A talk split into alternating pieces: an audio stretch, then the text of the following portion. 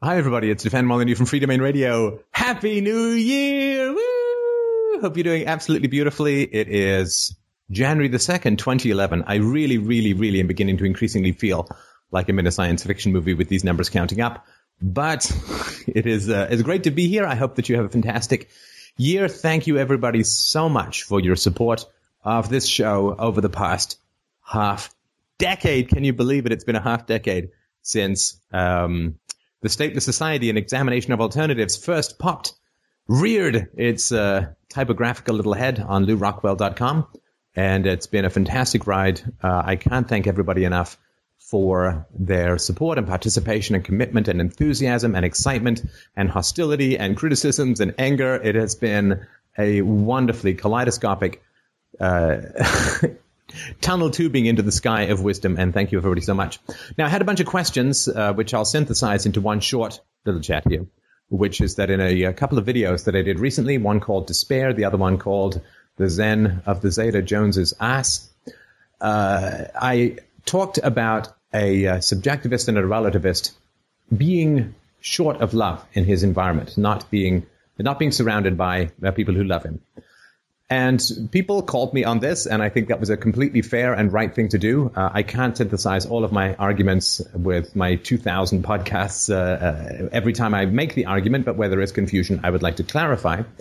So here it is, the brief reason why uh, I made that claim, and then you can let me know whether it makes any sense or whether I'm talking entirely out of my armpit. The reason that I say relativists and subjectivists are people who who say that uh, you can't know anything for certain, who say that you can't trust your senses, uh, they're imperfect, they're problematic, and so on. The reason why I say they're not surrounded by people who love them as much as they should is this. There is, in general, I think, two ways that beliefs can develop, that ideologies can develop. And there's a fair amount of scientific truth behind what I'm saying. These aren't just my opinions. The first way that beliefs can develop is organically. In other words, if you open your hand and you have a, holding a rock, the rock falls down. Uh, that is, if, if you trip on the stairs, you fall down and you will likely get an owie, which will need a band-aid. I'm quoting my daughter. And so there are ways in which beliefs develop organically through the reinforcement of basic reality. There are other beliefs which do not develop at all organically and are inflicted. Uh, and these are superstitious beliefs, uh, you know, things like particular gods or, uh, you know, that, that, countries exist, uh, that there's such a thing as a government, the Santa Claus, the Easter Bunny, uh, Tooth Fairy, uh, Jehovah, all of these sorts of things are not organically developed. So the question is, is subjectivism and relativism I'll just call it relativism for the moment. Is relativism something that organically develops or is it something that is inflicted? Well, I would argue that it is inflicted and not organically developed. And it is inflicted not by others, but by the self, fundamentally. It is a defensive reactive formation to basically the presence of overbearing and authoritarian irrationality, usually in the form of parents, but sometimes also parents and priests and teachers and so on so the reason that I say this is that a relativist will say that you, you can't know anything for sure, particularly about ethics. Ethics is a, a cultural or social construct, and you can't know anything for sure about ethics. So if this belief had been uh, had been uh, grown organically within the heart and mind of the person, then this would have occurred as a child. In other words, so let's say you're a kid and you're uh, playing with your, your siblings and you you whack one of the siblings with, I don't know, a big wooden block or something. Well, uh, for the relativism to be organically developed, the mother would have to say, well, uh, I can't intervene because I can't say for sure whether hitting someone is right or wrong. I can't even say for sure whether my uh, eyes have correctly processed what I have seen, my ears, what I have heard. I can't even know for sure whether my children exist. I can't even know whether I'm wearing an apron. I can't even know whether I exist. And so uh, there's nothing that I can do to intervene. I'm certainly not going to impose my subjective values in which I prefer children not to hit each other on my children because I don't know what is true, I don't know what is good, I don't know what is right, and I don't even know what exists for sure. I guarantee you there's almost, I can't imagine a childhood wherein a child is never corrected because of a strict adherence to relativism. Uh, this is not what happens in people's childhoods at all. Therefore, the morals that are inflicted upon us as children, and I say inflicted not because morals are bad, but because there's not a very rational basis for morals in society, and therefore they're inflicted irrationally, which means authoritatively or authoritarianly, aggressively. So you can't imagine something like that. Uh, can you imagine a child who breaks his mother's favorite vase saying, No, mom, you can't get upset. You don't even know if the vase ever existed. You don't even know if it's broken. And you certainly don't know whether breaking something is right or wrong or good or bad because there is nothing for sure in this universe. Can you imagine a child saying to a teacher, Yes, I didn't hand in my homework assignment, but uh, I heard you say that uh, you, you didn't require it to be handed in. At least that's my memory. And since everything's subjective and blah, blah, blah, you can't even point to the assignment that was handed out where it was written down because I read it differently or I interpret it differently that never would have been allowed by uh, by any teacher. Can you imagine a child in church saying, "Well, everything's relative, everything's subjective. Therefore, I choose not to believe in this God, but rather that God, or I'm going to worship my little toenail as a deity." Uh, and uh, just make my own way and do my own thing. Uh, I'm not going to go to church, mom, because I don't know if church even exists. I don't know uh, if if there's such a building or such a deity, or I don't know if we're at home. I don't even know if you're my mom. I mean, you understand this this could never work in someone's childhood. Therefore, relativism must be something that is inflicted after the fact by some other mechanism. I'd like you to take one uh, little short scenario, which uh, I hope will explain it, why I'm talking about a lack of love. So let's say uh, I'm a relativist and you're my brother, and we'll call you Bob. And so I text you saying, Bob, I'm going to meet you at two o'clock at this street corner downtown. And I show up at three o'clock. And you say, dude, I've been waiting here for an hour. It's hailing frozen frogs. What do you, what's going on? And I say, no, no, no. I, I said three o'clock. And you hold up your text. You said, no, no, no, dude, you texted me two o'clock, two o'clock, right here. And I say, well, you know, I, there's no way to know that for sure. Uh, there's no objective reality. Uh, time is subjective. Uh, I just choose to read that as, as three o'clock. It's not two o'clock would you, if I said such a thing, would you say, well, that's okay because everything is relative, is, and maybe this says two o'clock to me and maybe it says three o'clock to you and so on? No, that's not what would happen. What you would say to me is, dude, what are you doing? It says right here, two o'clock you would meet me. What you, what are you talking about? Like it says three o'clock to you or the time is relative or nothing is real or I don't even know if we're here or not, right? Somebody who really cared about someone, somebody who really loved someone would not let that pass would not let that continue because that's not very healthy mentally, to say the least. And it's incredibly frustrating to deal with somebody like that. It can be incredibly enraging. Relativism is the ultimate nuclear weapon of mass destruction of passive aggression. because assertions are made, and then whenever they're challenged, the person retreats into the fog of relativism. So there's no way that someone who genuinely acts on his principles about relativism can do anything other than genuinely frustrate and baffle and bewilder and confuse and frighten the people around him. Because anytime that person is questioned or challenged or contradicted, they can retreat into rank relativism, subjectivism, and so on. And if you care about someone like that, then you follow them into that maze and you try and pull them out. Like you would, you would say to me, I hope that if I came at three when I said two and then pretended that I saw three instead of two on the text message, I would hope that you would say to me, Steph, what's going on with you? Why are you pulling all of this nonsense? I mean, are you scared that I'm going to beat you up if you're an hour late? I mean, I'm going to be upset, but like, what is going on with you that you feel the need to fog and bewitch reality in this kind of way? Like, let's sit down, let's have a coffee, maybe a decaf for you, and let's talk about what's going on in your mind that you're an hour late and you're trying to pull some philosophical wool over my eyes that nothing is real and nothing is true and time is subjective and I see three and you see two. I see two and you see three. Like, let's sit down and, and go over what's going on for you in your heart and in your life and in your mind that this seems like a viable strategy for you. Now, of course, you're going to say that very few people who are relativists are going to say time doesn't exist, therefore I can't be late or whatever, right? But the reality is, if somebody holds these positions inconsistently, then that is also something that other people who care about them would really need to challenge them on. And really, like, so, uh, so if somebody says, well, uh, nothing is, like, whenever uh, someone is criticized, they say, well, nothing is true, nothing is real, values are subjective, uh, nothing can be ascertained for certain, then that's one perspective I guess you could have. But if that person then ever says to somebody else, you're wrong, or corrects somebody else, or whatever, then somebody who cares would point out, look, there's a contradiction here. There's a contradiction here between the way you're living and the values that you hold, and I think that that's going to make you unhappy. Like in the same way, like in the same way, the exact same way, that if someone you love is 300 pounds overweight, and they say, I really want to diet, I really want to diet, and I'm going to follow the all cheesecake deep fried in maple syrup diet, which is where you have 12 of these cakes a day. What you would say to that person, if you care about them and want their health to improve and want them to not be 300 pounds overweight, you would say, there's a contradiction between how you're living and what you state as your values.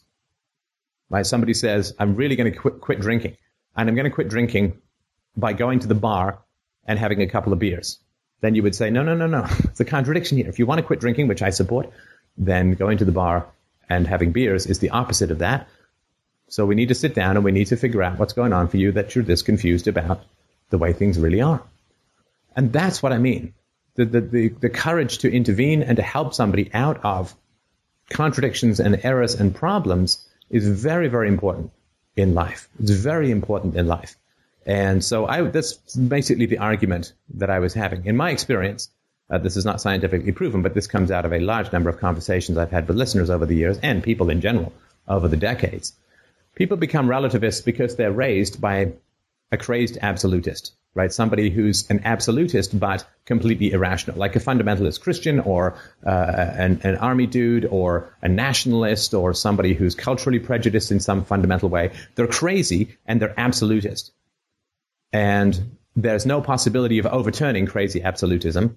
And so the only room that the child can find in that kind of environment, the only mental space that can be created is to say everything's relative you can't oppose the crazy absolutism with rational absolutism.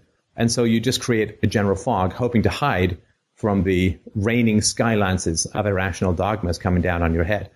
And so it is an emotional defense mechanism that results from the imposition of irrational absolutes like religion, culture, statism, and so on. That's my, you know, that's my experience. It's my strong opinion. I'm happy to be contradicted. And if you're out there without this history, love to chat further about it. So I just wanted to spend a few minutes explaining that particular approach. Relativism is not organically developed like our understanding of physics and other forms of reality. Um, relativism is something that can't be consistently lived with, and therefore the inconsistencies between the theory and the practice should be pointed out in the same way that other inconsistencies that are important between theory and practice, like diet, like exercise, like general health, um, you know, like saying, well, I want to become a doctor, and the way I'm going to do that is I'm going to go and live in a coal mine. It's like, I want to help you achieve your goals. And therefore, I'm going to tell you that being in a coal mine is not going to help you be a doctor. In the same way, if people want to achieve the truth, if people want to achieve a rational connection with reality, which is healthy and is the only place we can meet as human beings, we can't meet in fantasy. There is no intimacy in delusion. There is only loneliness, isolation, and manipulation in delusion, the only place we can ever meet, the only place we can ever connect, right? As E.M. Forster said, only connect is the key to life. The only place where we can connect is in reality. And the only way that we can consistently connect in reality is through rational and empirical philosophy. That's why I say there's a lack of love in people who allow these kinds of tragic errors and confusions and manipulations to continue. Anyway, enough of that. Let's get on with the show. Uh, I hope that you're having a, a, a wonderful weekend. I hope that you're having a great break. Let's turn it over to the listeners and think. Hey, Steph. Hi.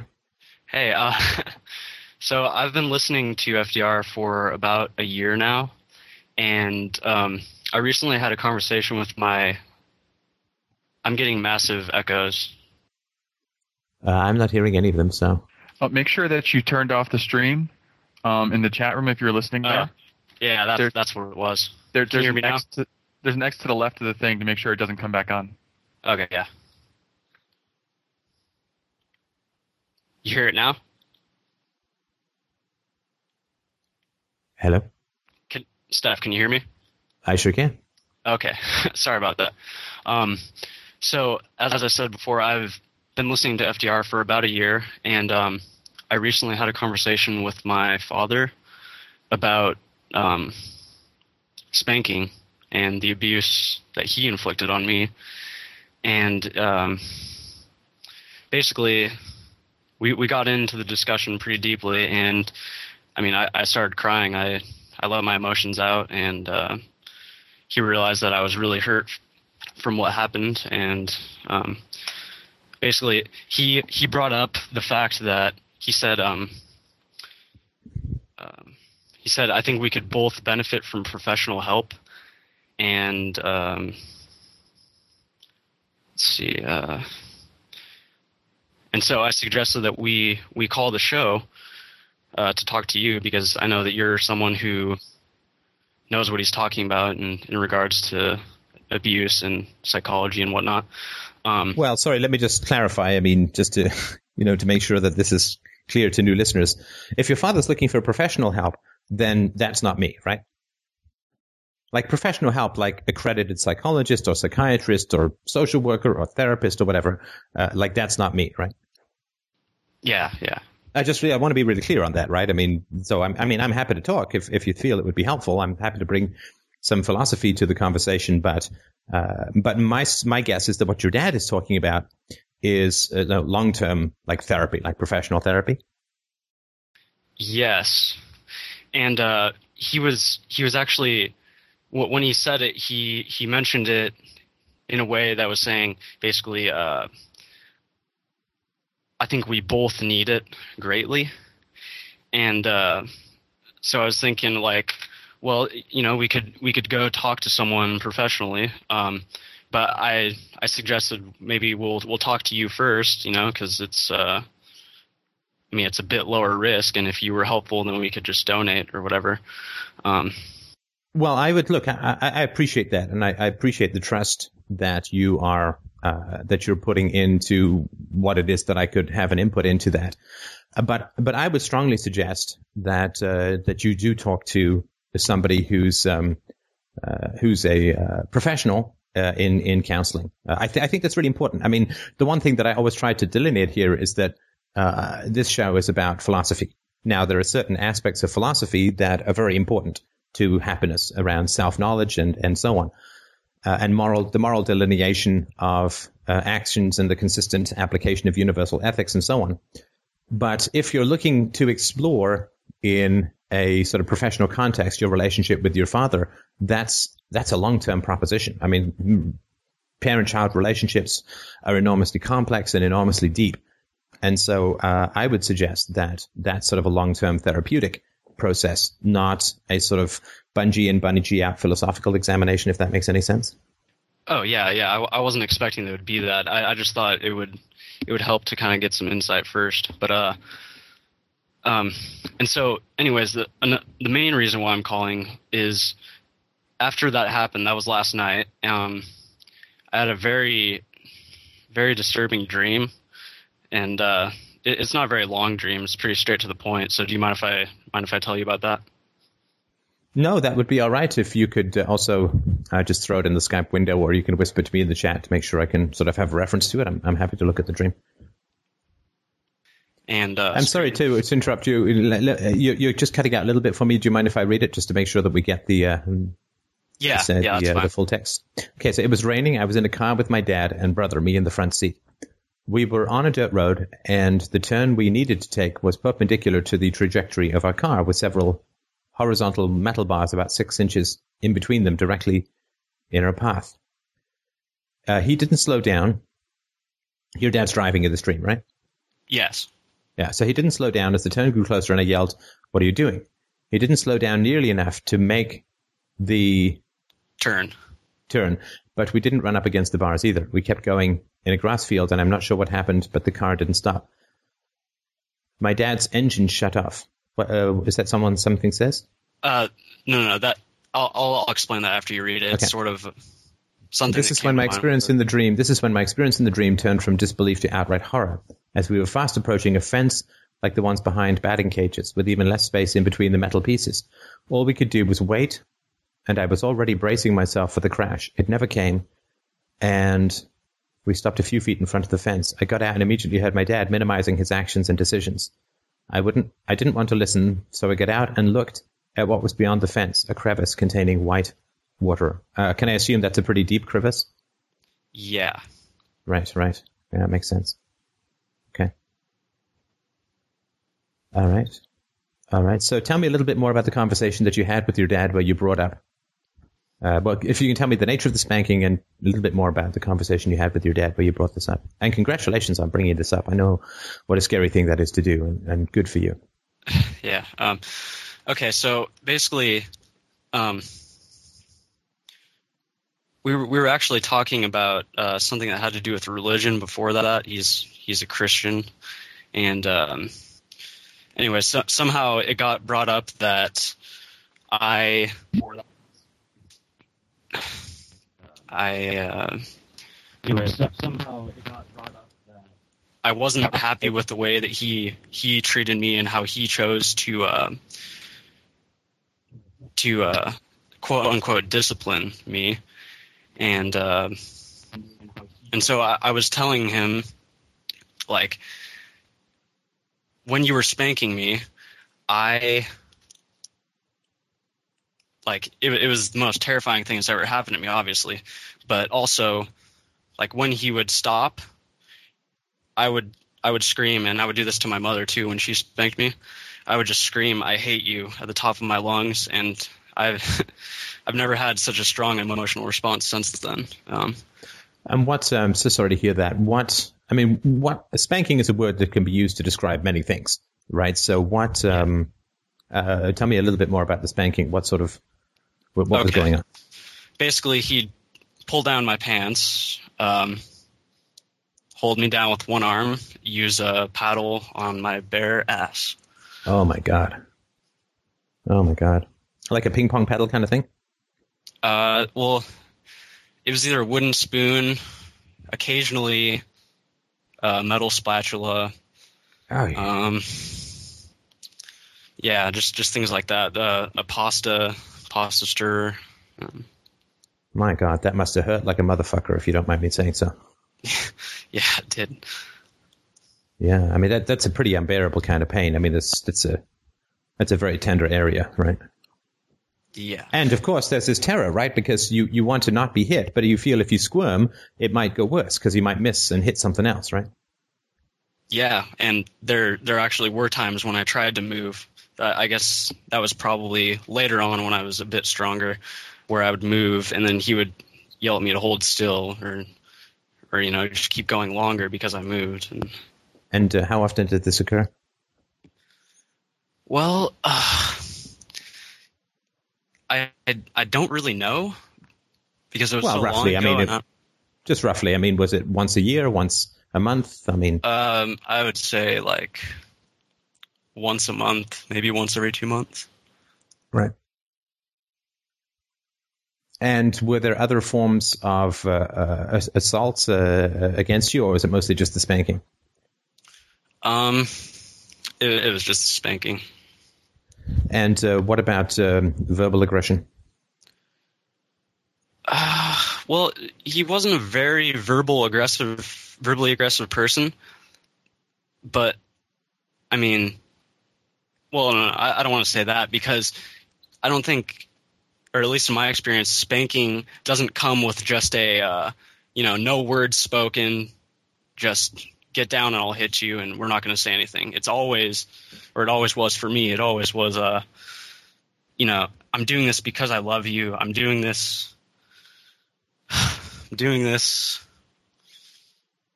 Uh, Go ahead. It's okay. this hurts me more than it hurts you. right. I'm not doing this out of anger. Uh, right. Yeah. Oh man. Well, tell me what you're feeling. Oh. I'm feeling the same thing I, I was when I was talking to him about this. Just I feel weak. Go ahead. I feel I feel powerless.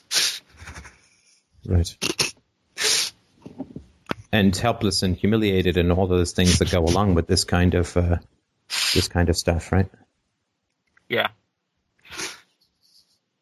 Right. And rage, right? Oh yeah. The Like, I mean, I'm not making that up because you said I hate you, right? I mean, when this was going on or afterwards, right? Yeah. Right.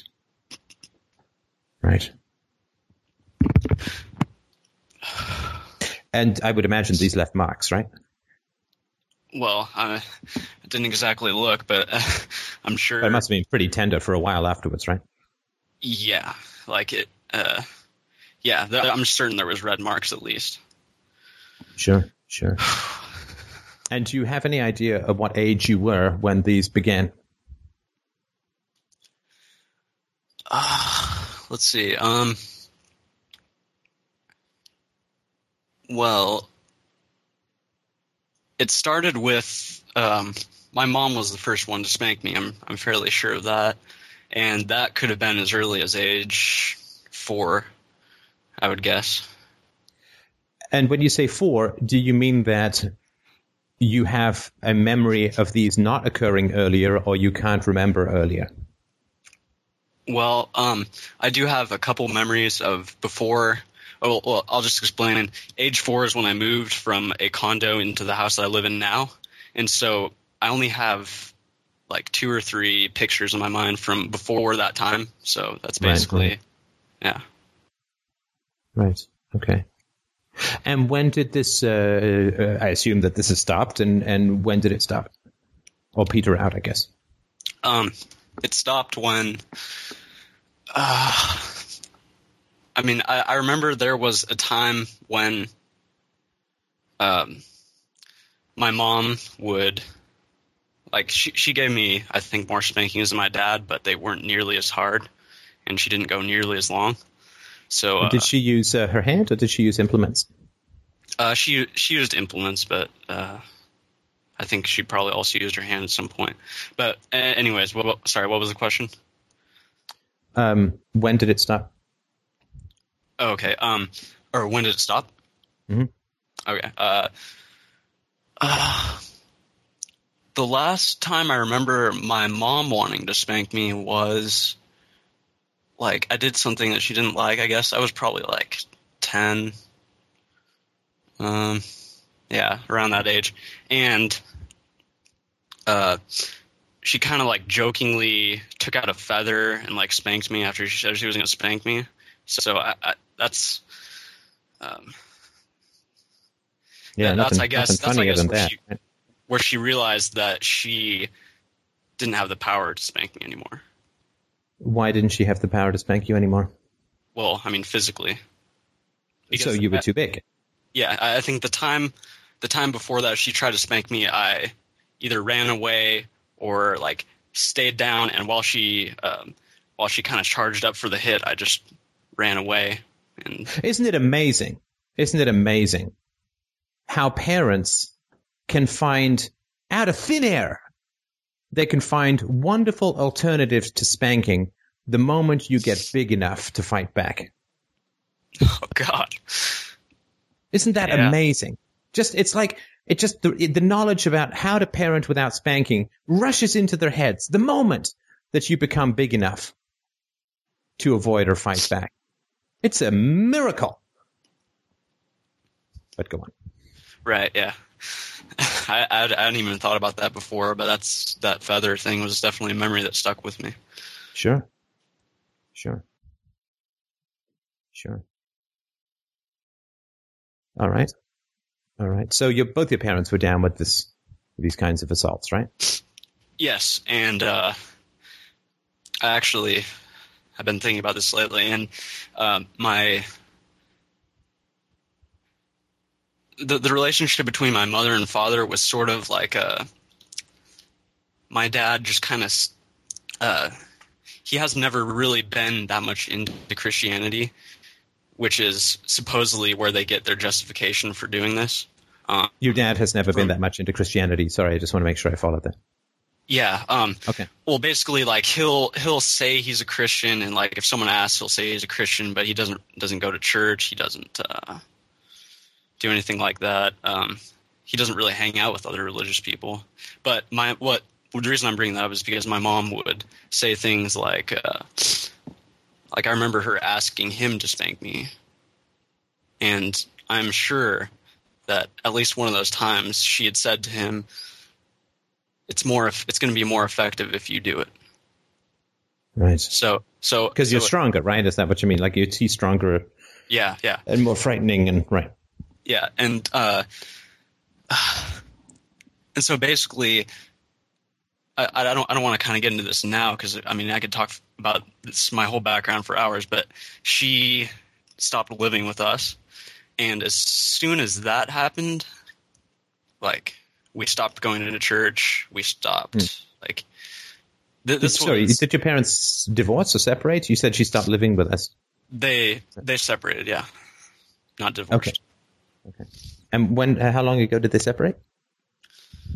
Um, that was when I was in sixth. Or just a number of years ago? I'm just sort of curious. Okay. Um, I suppose six years, maybe seven years. Right. Uh, But they're not divorced. No. Is that because divorce is wrong in their church? Uh, yes, and partly because, um, well, I mean, she she's in a group home in a different state, so. And Why is she in a group home? Um, well, she's diagnosed with schizophrenia. Ah, right. Okay. Okay. I'm sorry to hear about that. Oh yeah, I appreciate that. Right. Okay, so I, I appreciate that, and I, you know, my heart aches. My heart just aches for what you went through. That is terrifyingly tragic. Um, the what I, I mean, I oppose violence against children at every level, from the intergalactic to the subatomic. Atomic. And one of the reasons that I, I find it so appalling. I mean, aside from the moral dimension, which I mean, I, have made myself really clear on that, is the degree to which it is an it, it is an invasion and taking over of your nervous system. It is an act of invasion, and I consider it almost like demonic possession. Uh, in that you are no longer in control of your own stimuli. Yeah, It's I, like it's you know you know you, you know what I'm talking about, right? yeah, I know exactly what you're talking about. It's I felt like I, I just wanted to scream out and and just inflict pain on on so many people. Yeah, because you no longer own yourself, right? It's like if I tie you down and I put like really loud music on headphones and your ears, I now own your brain because my stimulus is taking over your identity. And that is what occurs. And I think is one of the lasting damages that occurs from these kinds of attacks is the degree to which self ownership gets kind of shredded. Yeah, and uh, yeah, I, I've definitely, uh, partly through listening to FDR, and partly through in- introspection, I've I've sort of figured out ways in which that stealing or uh, dominating of my identity has led to me being a pushover and just generally unassertive. Right. Right. Yeah. I mean, it is a kind of slave training for sure. And um, so, I, mean, because I generally trace ideologies back to childhood experiences, uh, uh, at least until somebody's done significant work on themselves, uh, I commend you on maintaining the value of self ownership. Like the, the degree to which self ownership is is destroyed through physical and sexual abuse, and to a smaller degree through verbal abuse, is is staggering. And uh, so when when I come across people who have problems with the concept of property rights or self ownership, all I see is the big brand physical or sexual abuse on their forehead. That the concept of self ownership is entirely threatening to them because it evokes too much pain from their history. That's my experience and opinion. And so I commend you on maintaining the value of self ownership despite these kinds of uh, astounding invasions of that that space. I think you're absolutely right about the property rights thing because me, both me and my brother, used to go down to uh, the local Circle K or Kmart, and from Kmart we'd steal Pokemon cards back when we were kids, and I would go to Circle K and steal candy all the time. Sure. Yeah, I was a I was a shoplifter when I was a kid too. Uh, not not for long and not a huge amount, but it definitely occurred, and it's because I mean the concept of respecting property, of respecting the ownership of others, was so unbelievably painful to me deep down that I, I couldn't act on it. Yeah, and that that sort of makes sense now looking back. Oh, and then of course uh, the other thing that occurs is, uh, you know, basically, well, fuck society, right? I mean, society is letting all of this happen. Society is approving it. Society is friends with my parents.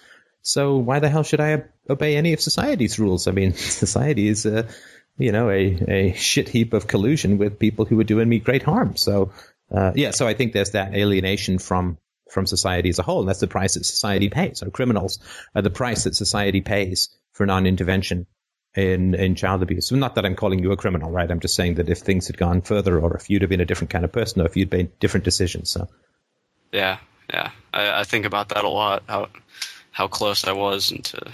Oh, me too. Yeah, I could have taken. Things. I could have taken a seriously dark road, particularly with my verbal skills. Uh, I could have done some real damage to the world. I'm sure of that. Oh, yeah. So, all right, should we get back to your dream if that if that helps? Oh no, no, sorry. Before we do that, um, if you can just tell me a little bit more about how the conversation went with your dad. Oh yeah, okay. Um, so yeah, I I told him, I I reminded him that I I would scream I hate you, and I I, I tried to tried to sort of get get him to understand how terrible that was and I, I think I, I, remember how we got into this part of the conversation. It was me discussing his own father's abuse of him. Because I knew that his because once when uh, this was a while back when I brought up the fact that he spanked us, he would say, "Oh well, you know, my if you were in my dad's house, he would do this, and you know, it was so much worse." And uh, so I was I was talking to him about the fact that he'd actually experienced the abuse. He'd he knew how horrible it was, and yet he turned around and did the same thing to his children, usually under pressure from my mother. Like there was never a time that I remember when he spanked me when my mom wasn't around. Huh. That's interesting. Yeah, and look, I mean, uh, it's it's it's important not to pray to paint with too broad a brush, so to speak. But I think that the degree to which um, women who are traditionally not raised to be actively aggressive themselves, the degree to which women provoke or stimulate, so to speak, men into acting out their own rage, uh, it should not be underestimated. That's sort of what I'm sort of I'm with you on that one. I think that uh, a lot of this is why so people, oh, my dad was this, but my mom was was nicer and so on, right? Like you've heard those probably those shows where I talk about the parent who gets away from the moral evaluation of the situation. Uh, parenting is a system, uh, and there is 50-50 responsibility in parenting. No parent gets uh, off the hook morally, and uh, yeah, women can, and I, I, just say these as sort of traditional gender roles. It could be either way, but uh, I've sort of seen a fair number of situations where uh, the woman is, uh, you know, wait till your father gets home, and then when the dad gets home, is like, you should have seen what so and so did. I'm so angry. I'm so upset, and you need to do something about it. And right, just provoking the man to the man sort of, okay, well, not that the wow. man is not responsible, but but if that makes any sense. That that's exactly something that's happened to me before. Right.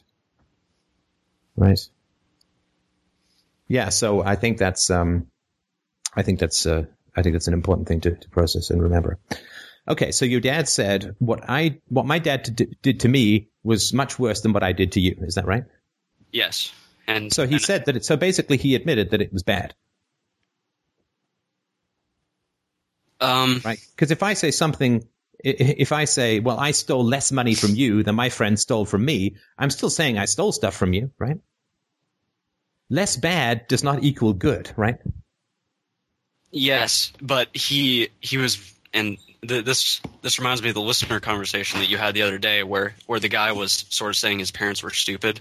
Um, he he cleverly doesn't doesn't actually come out and say yes, I abused you. Like he he never he'll he'll never he'll never go out and say it. He'll in fact he'll he'll never even use the word I and what took place in the same sentence. And I think that's just a masterful uh, emotional avoidance there. Right. It's uh you know, I always, I always sort of feel like if only all of this intellectual energy called defensiveness and avoidance and blaming could be harnessed for the power of good, we could truly light up the planet, you know, but unfortunately it's, it's all too rare. All right. So, um, and and he talked about his own experiences, right? Um, yes, uh, not so much yesterday, but uh, we've had a conversation before where I I I didn't sort of emotionally break through and feel experience the emotions that I did back then. So it wasn't as powerful of a conversation, but uh, he he did describe that um, you know he his dad would hit them on places other other than the butt, other you know. Right. And what was his opinion? What did what was your sense of his opinion about his own spanking? Well, I mean, he admitted he hated it. Well, of course. I mean, you're supposed to hate it, right? I mean, it's not like a piece of candy, right? That doesn't Yeah. tell you anything, right? I dislike punishment is not much of a confession, right? That's what punishment is designed for, right? Right? Yeah. Um, so he didn't say anything else about. Mm, not not that I remember. No, I I don't think there's anything else And did he? Did he? Um, did he? Sorry to interrupt. Did he ask you at all about?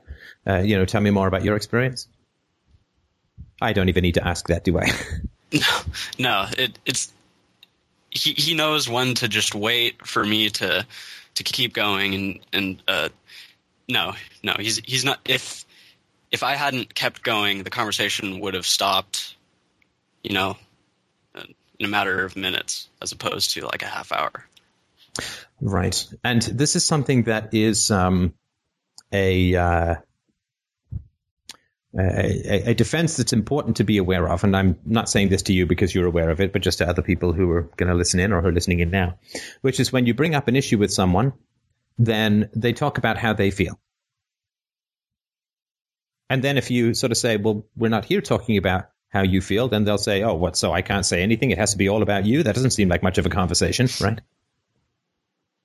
Yeah. Like there was a guy on the board the other day who was posting a, story about how he felt his his um, one of his his sister was uh, not uh, keeping his her kids pr- protected, and he started talking about this, and she's like, "Oh, I can't listen to you. You're making me feel like a bad mother."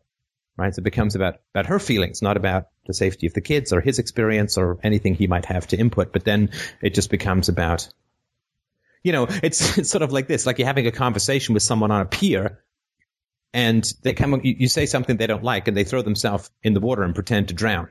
What the hell are you supposed to do then, right? Just, just keep having the conversation as if they're not pretending to drown. Do you, do you jump in and save them and then that conversation is over? I mean, it's, it's a great, though terrible defense mechanism because your experience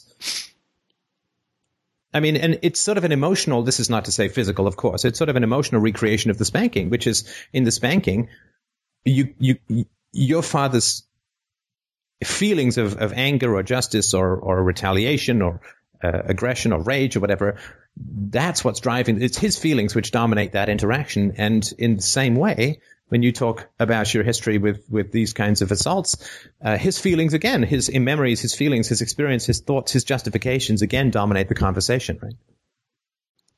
Exactly. Yeah. And So and actually, that I think that now that you mentioned that, I think that was the main thing that changed this most recent conversation that we had, where it, it sort of it was all about me when I talked with him yesterday. What do you mean? Well, I, I mean, I wasn't talking to him about uh, about how he felt, or like I, I didn't ask him detailed questions about uh, about what he, he experienced with his dad because he'd he'd already like I'd already understood that um, that he, he hated it, and he, he had never actually made a moral judgment on uh, on whether or not his action, father's actions were right or wrong. Probably because he didn't want to make a moral judgment on whether his actions were right or wrong. Right. Right. Yeah, you know, it is, uh, uh, again, I ho- hope this isn't a tangent, but I just want to want, want to place your experience and conversation in perspective, which is, you know, when, um, uh, so I, I went, uh, uh, for, for, for brunch yesterday with, uh, with Christina and Isabella. And I ordered a latte and they brought me my latte and the latte was like lukewarm. And I like me a nice hot latte. I really do. and, um, and so I, you know, I said to the waiter and I said, I'm sorry to be a pest, but you know, this, this is cold. If you could have them remake it, I'd really appreciate it. And he gave me a bit of a look, like I'm busy or whatever, and, and that's okay. I mean, I've been a waiter too; I know what it's like. But he got me a new uh, a new latte, and this is some stranger who I'm going to tip five bucks, right? Some stranger. Doesn't even know me, but he puts his own feelings of annoyance to one side and focuses on my needs, right? Some stranger, and oh man, I mean, we always expect right? We're always told family is everything, that no one will ever love you like your family. to which I utter with regards to my family, thank the gods for that, right? But, um, uh, you know, but, but generally, not always, but generally, families treat each other much worse than strangers, depending on a $5 tip do. Right? So can you imagine me saying to this waiter, listen, I'm sorry to be a pest, my, my latte is, is not, is lukewarm. And I, you know, if you could, and he'd be like, oh yeah, well, look, I haven't even had a latte this morning and my feet are aching. And uh, I was up half the night and I feel a little unwell and I have to work on New Year's Day. Well, you're not going to go to that place anymore, I guess. Yeah, but you'd be like, your jaw would drop. Yet family does the same thing when we bring up complaints, or or husbands, or wives, or friends, or who, teachers, or whoever, and we like we don't even notice it. Yeah, back then I didn't notice that at all. Back when the abuse was going on. Right. And this is what is so tragic, right? Uh, which is is when you can when I would sort of go through this process of evaluating family and say, well, I mean, look, you're just at the beginning of the process, right? So I'm talking about me towards the end of a process, which you know may or may not be how your process goes. But I sort of said, okay, well, if my family treats me worse than a waiter does, then uh, you know, what's what, what what am I here for? That was sort of my my basic question.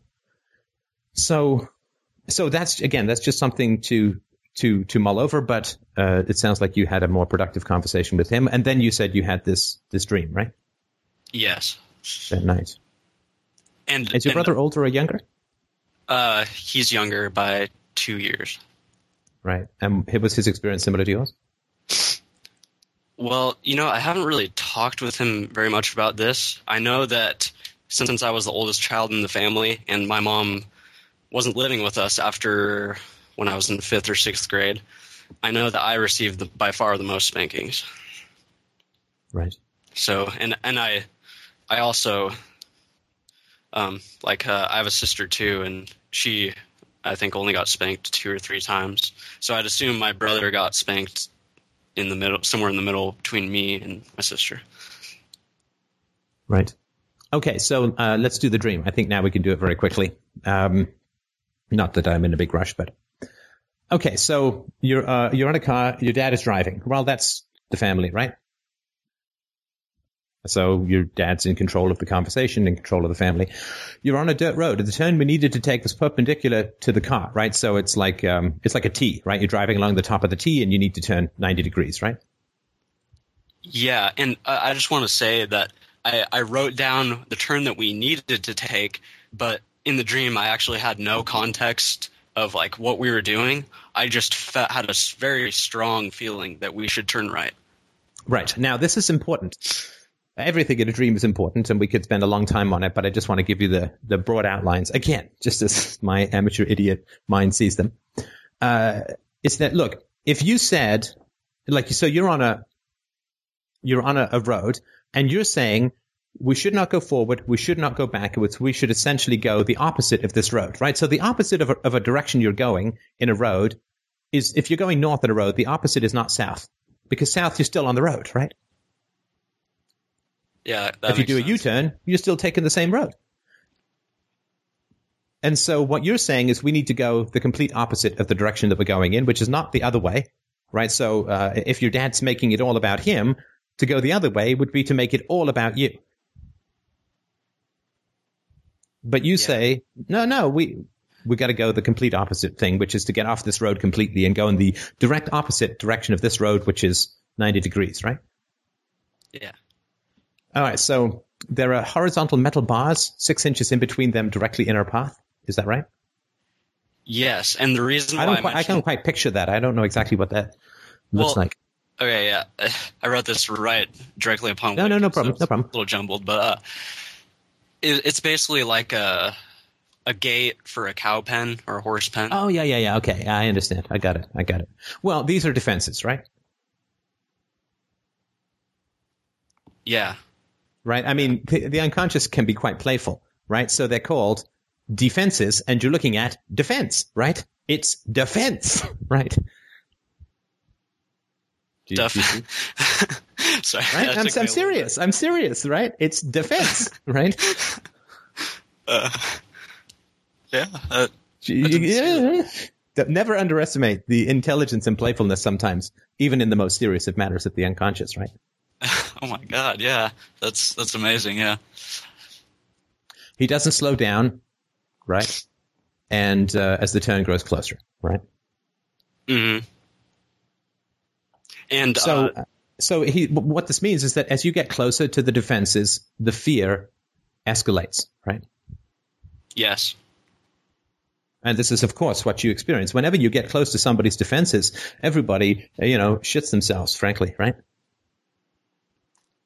Yeah. And and he uh he has a sort of a sophisticated way of shooting himself in these conversations. But yeah. Yeah.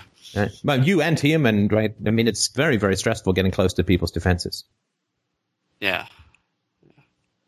Okay, so you, you magically get through the defenses, and you keep going in the grass field. You're not sure what's happening, but the car didn't stop. Now, my dad's engine shut off. What is that? Okay, yeah, that, that's where where I, I wanted to kind of add that because I thought it was important. Um, I, upon waking, just as I said, I had no context of why we should turn right, but I wrote we need to turn right. Just as I, I wrote that, I when I was originally writing the dream, I wrote, um, my dad's engine shut off, but really all I knew in the dream was that he wasn't steering, he wasn't hitting the gas, and he wasn't hitting the brakes. So I, I so think the engine just kind of died. Is that right? well, no, no, no, no. That that was that was a, something uh, when I when I wrote it down. That wasn't actually totally accurate. Okay. Like okay. I, I don't even know that that was what happened. All I know for sure, he wasn't steering, wasn't hitting the brakes, and wasn't hitting the gas. All right. Okay. And that's pretty terrifying, right? If you're in that situation. Yeah. So again, there's a kind of escalation, right? Like a warning, right? Okay, so you're you're approaching a fence like the ones behind batting cages, right? uh huh. Well, batting cages is where you hit something round with an implement, right? Yeah. Which is spanking, right? Wow. Uh, that sounds. In fact, I mean, given that we talked about the squirming and you you you you might even end up hitting balls, right? And your dad said that he got hit not just on the buttocks, which means he might have taken some shot to the nads as well, right? Yeah, that's that's possible. Yeah, I mean, yeah. Uh, w- basically, what I was, uh, I'm sure there's some some significance of what you just said. What what I the reason why I wrote the the uh, differences between the fence uh, fence distances, I guess, between the bars was that we went through one where obviously there was some way for us to get through it, but then the second one it was completely you know like impenetrable. Got it. Yeah, and there's still, there's no reason why it can't be both, and there's absolutely you know you should always take your own interpretations over anything that I say because it's your dream and it's your history and it's your unconscious. I'm just I'm throwing balls over the walls trying to hit a bucket, so you know obviously take your own, but there's no reason why it has to be one or the other. If you get Yeah. to the the the physical violence, um, and what your unconscious is saying is from where we stand, in my opinion, from where we stand, the defenses around the unconscious, sorry, the unconscious defenses around the spanking uh, or the hitting or the assault is uh, is impenetrable. Hmm. And you're th- it, interesting because the bars. Uh, it's interesting. The bars for the cattle fence are big and thick, whereas the wire mesh. I know it's that kind of interlocking wire mesh. It looks like a graph paper on its side, right? Uh, yeah, yeah. Those are much smaller, but actually impenetrable, right? Yeah, like I got the sense that it was impenetrable in the dream, definitely. Right. So the bars are smaller. In other words, they're minimal relative to the other bars that you first went through. The bars are smaller. And what does your dad start doing? He starts minimizing. Yeah, as soon as we get out of the car, we start minimizing. Right, right. So again, right, the bars are smaller and your dad is minimizing, which is saying that the defenses may look less aggressive, but they're actually harder to penetrate. In other words, the bars aren't nearly as thick, but they're much more impenetrable. Does that sort of make any sense? Yeah, yeah, I see where I see what you're saying with that. Yeah. So what's beyond the fence? A crevasse or crevice containing white water. Now, does the white water mean like it's rapids? Uh, yeah, and n- not so coincidentally, it was raining yesterday. So. right. And what popped into my head when you first read that and looking at it again, the image is even stronger. What I get from white water and your dad minimizing his actions is the phrase whitewash.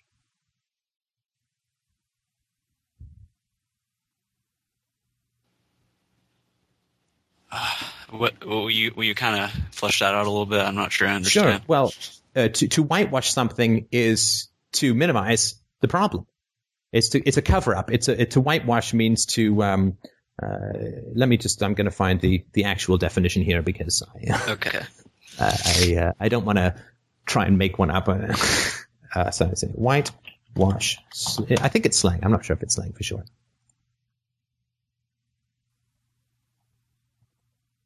Let me try definition. Ah, the internet.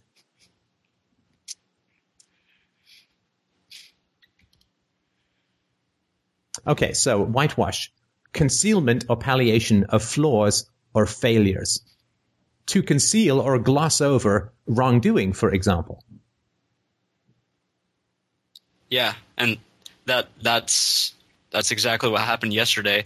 In that, uh, basically, his excuse, his uh, minimization was, well, you know, I didn't understand that you were feeling this extremely during the time of the abuse. And I said, okay, well, uh, I mean, I'm screaming that I hate you, so yeah.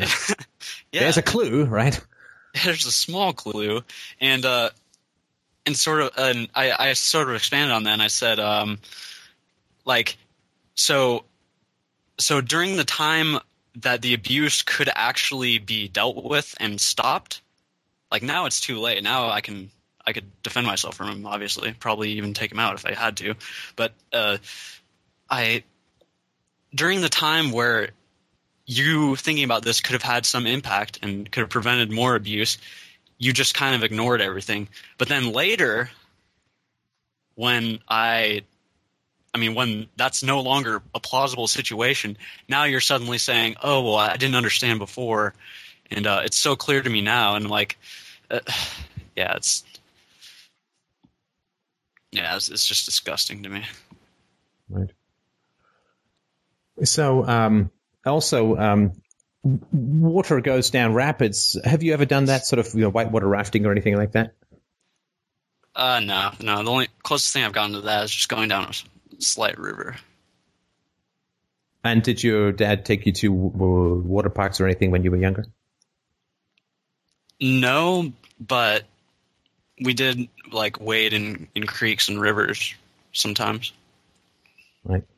Well, the one thing that's true uh, about whitewater, of course, I've done whitewater rafting. We, when I was an entrepreneur, we took the company uh, as a sort of thank you for a big project. We took everyone to a, a campground for a weekend, and uh, uh, we did whitewater rafting there. Is that uh, the the water is is going incredibly rapidly when it's churning white through a crevasse, right? So it's it's it's got a lot of water pressures going through a narrow crevasse, and so you get this thundering and jumping and shimmering white water. Does that sort of fit with what you saw in the dream? Yeah, yeah, it was powerful. Right. So, uh, so what that means is that, at least in my opinion, right, for me, water always represents the unconscious, or at least that's the first place you would look. And it means that uh, your dad's unconscious is doing a heck of a lot of work to do this whitewashing and minimization. And that's sort of my, you know, I hope this isn't just to prove my theory, right, that people work incredibly hard and incredibly brilliant in these defenses. But I think it sort of seems to fit that the water is going incredibly rapidly uh, and there's a lot of energy in that water. And that to me would be that these minimizations and uh, uh, of his actions and decisions is a hell of a lot of work. And if you see that, uh, it's it's going to be a challenge, right? Well, yeah, I mean, you do see it, right? And and also the one thing that I'm remembering now is that it actually wasn't the crevice that scared me. It was the water itself. Right. Right. Well, because of course, when the water's going that rapidly, what happens is the crevice gets deeper and deeper, right? Because it keeps churning away against the rocks and making it deeper and deeper. So. Ah, yeah, it's true. Anyway, that's a it, that's a, a, a brief, I mean, you could do more, and I'm sure you can you can do more. And, and again, just toss out anything that I say that doesn't sort of fit with your emotional apparatus. But that's the take that I would have uh, uh, on the dream, just at sort of first pass. I think it fits very well. And I think the important thing to ask is, what is your unconscious telling you about what's going to happen in the future? Uh, I think your unconscious is not uh, saying that there's a lot of optimism to be expected, but uh, um, I think it's still um, because you're still in the scene with your dad. I think it's important to stay in the conversation with your dad. You know, I mean, if your unconscious was saying, you know, your dad is a demon, run, run, run, which obviously is not, then my advice would be different. But given that you're still in the car and you're still looking in the crevasse and you're still sort of trying to fathom this and your brother's oh, in there, so it's a family. So uh, I'm sorry to interrupt you, but uh, we actually like before we hit the fence, or oh no, sorry, we didn't hit the fence. Before we stopped, we were getting out of the car, and that's when he started to minimize. Sure. Sure. Sure. And uh, yeah, that's right. And that's that's because because you said that the he was not driving, he was not steering, he was not hitting the brakes, right? Yes. So uh, so his authority is diminishing, right? Because he's not driving the car, right? So once you get out of the car, then you're more on equal terms and so on, right? So when he's driving, uh, he's in control and you're a passenger and all you can do is sort of shriek in terror as he drives at the defense or whatever. And, uh, so, yeah, so once that sort of doesn't work as much anymore and you take a more adult role, in in the conversation, then uh, he's not driving anymore, right? You're both on on the you're both on the ground out of the car where you're more equal, if that makes sense. Yeah, and that's that's when like I, I started to hear like, like I don't even remember the words he was saying. All all I got was just this powerful feeling that oh he's just making excuses. Like I don't need to listen to this. I've heard all this thousands of times. Right, and of course the question which always pops into my head because of my extreme fetish for universalization is uh, okay. So if making excuses for your behavior is morally acceptable for you as an adult, why was it not morally acceptable for me as a child?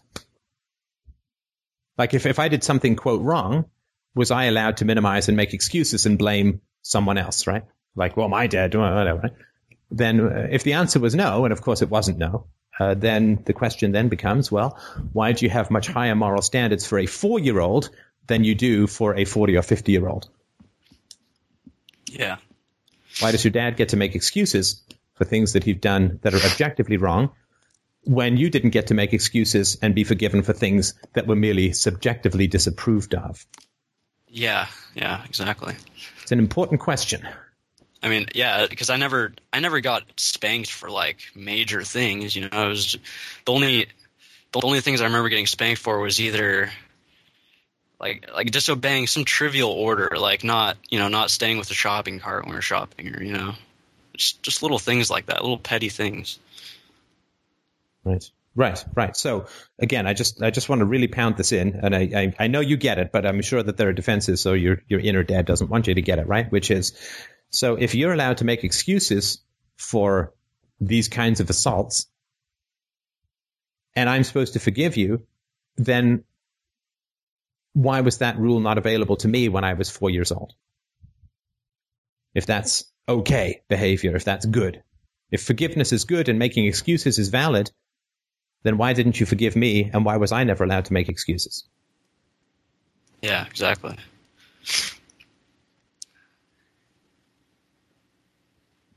So anyway, that's uh, that's my thoughts. Now, listen, I know we spent a lot of time on this, and I'm sorry to cut it short because I mean what you're doing is very important. Uh, I would, um, you know, no one can tell you what to do with your family, and that's something I always say. But I can tell you what I would do if I were in your shoes. Okay. I would uh, ask my father to uh, to chip in for or pay for some therapy for myself before I entered into into group therapy or into sort of therapy with with my father. Okay. I just say, look, there's stuff I need to get square and I need to get straight. See, look, couples therapy, and I hate to put it that way because I'm obviously not a couple, right? And this is just my opinion, right? But couples therapy are for two people who are voluntarily in a relationship and who chose to be with each other as adults. That's what couples therapy is for. So they're both responsible for that marriage, right? Two 25 year olds get married and they, they go into couples therapy because one person can't say, well, I'm not here by choice. One person can't say, well, I didn't choose this person because they, they, they both made choices. So they're both, you know, responsible for the relationship, right? But it's not how it is with parent child. It's not how it is with parent child. You did not choose your father. You did not choose to be there. You did not choose his personality. You are virtually not at all responsible for the quality of the relationship. And therefore, for you both to go into counseling, to me, there's sort of an implicit thing there, like, well, we both have things to work on. No. Yeah, yeah. And no, and was, you didn't spank him. You didn't hit him with a goddamn wooden spoon on his ass for nothing. It's not equal. It's not co-responsible. It's not 50-50. Wow, yeah, that's that's a powerful insight, and And that is a, that is a defense that he's putting in. Sorry, that's a defense in my in my estimation, right? That he's putting into saying, "Well, I guess we both have issues." No, no, no, no, no. Tail doesn't wag the dog, right? Parents are almost completely responsible for the quality of the relationship that develops with children. I say this as a parent. I know. I mean, wh- my daughter can, you know, all she can do is protest, right? But so I, I would again, this is not any kind of professional advice. I'm just telling you what I would do is that I would utterly, utterly, utterly reject the idea that it's somehow 50-50 or, you know, we both need to work on things in this relationship. And I've heard this before. Like parents do this amazing thing where they say, well, I guess we both have issues. Let's, you know, let's work on it as equals. It's like, no, no, no, no, no. I, I never changed your diaper. Uh, you know, I, I wasn't born into your household with no opportunity for leaving uh, for 18 years. I mean, come on. It, it's, it's a crazy thing to, and I'm not saying your father is saying this. I'm just saying this is sort of my impression or whatever, right? But, but uh, yeah, I would, uh, I would strongly resist the idea that you sort of both need to sit down as if you're both responsible for the relationship in equal portion. Yeah, and, and when he originally brought up the idea that we both go in, it reminded me of a time when it was probably about a year before my mom stopped living with us, and she and I were having these really just terrible interactions because she was being so highly irrational. Like, it was to the point where I would see her in her room whispering. Uh, you know, I'd ask her what she's doing. Oh, she's praying, and uh, and her her sort of uh, mental decline. I didn't. I obviously didn't understand what the childhood have to, had to do with that. I obviously didn't understand any context for you know mental illness. Um, I I guess I, I sort of held her to the same standard that I would anyone else because that you know that I was just a foreign idea to me. Like uh, the fact that she was doing that. And so so we would have all these arguments and eventually she took us both in to see a therapist. And I don't remember much about it, but I remember there being just a whole bunch of crap that I never uh, like a whole bunch of crap coming from the therapist about how oh uh, like this is all I remember. The family is a unit and when your mom's trying to get you to blah blah blah it's all for the best. And like like for ha- having me he was basically telling me to conform to her wishes when Sure, she sure. was making these just blatantly just foolish and irrational uh, ideas Right. I mean, and look, I this is not to slag therapists as a whole, but there's you know who's paying the bills. You know, he who pays the piper calls the tune, right?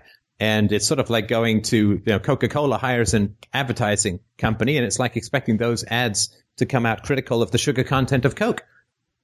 You know, for for uh, for therapists to side with the children when the parents are paying. No, yeah it takes that's a, lot of integrity as a parent, as a, as a therapist. Yeah, and yeah, it, it I, I didn't think about that too much yesterday, but now now I'm starting to remember what that was like. Yeah.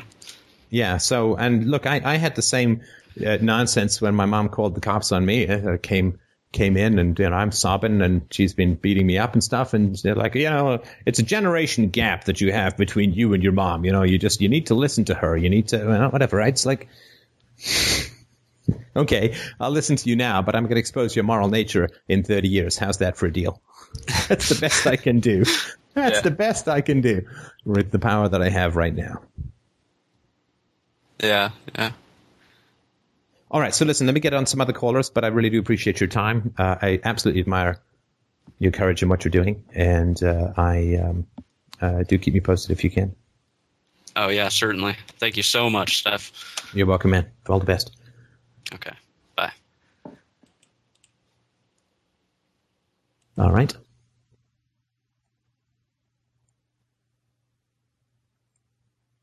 We have room.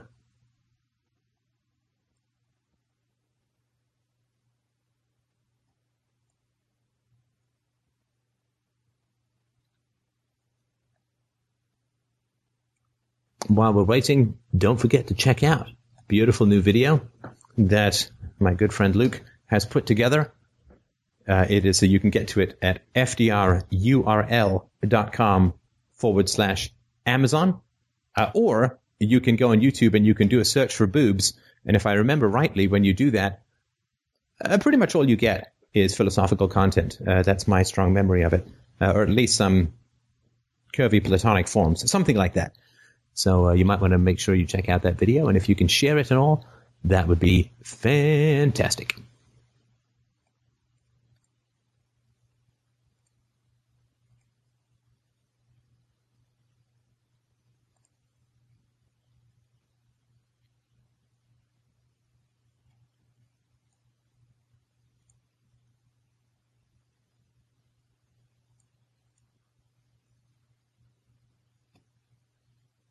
And uh, if you want to check out the um, animator, you can go to youtube.com forward slash.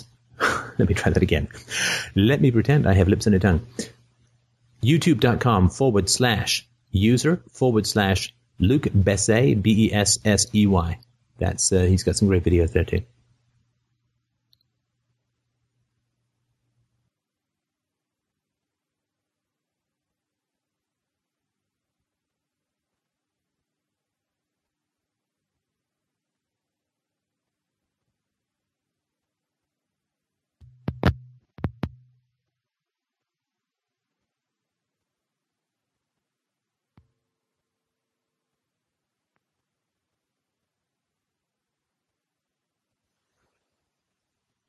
Am I going to unschool my daughter? I am not sure. That's going to be one of these cross those bridges when we come to it kind of thing. So I'm not sure. I'm definitely mulling it over though. Ah, I tell you, you know, I mean, parenting is, is a lot of fun. And, um, ah, but the other day, oh, it's too beautiful for words. I was, um, uh, Isabella was, she was a little tired, which is unusual. She had just had a sort of light, light nap or a short nap. Uh, sorry, just one sec. And uh, I was uh, just lying in the in the red red room, and uh, we sort of she likes to sort of being covered up with pillows and coming out and so on. We were playing with that, and then she basically just sort of I was lying on the floor because she told me, "Dada, lie on carpet," and uh, she just kind of slid down off the couch and just nestled into the crook of my arm, and it was really dark in the room just overhead. We could see these little sort of lined half moons of the lights of cars going by in the cold winter air, and it was very quiet. Couldn't even really hear any planes. It was it was very quiet, and uh, she just sort of lay nestled in the crook of my arms, which is very unusual for a two year old. I mean, it's uh, uh, it's um, pretty uh, it's, it's a pretty active uh, scenario for her,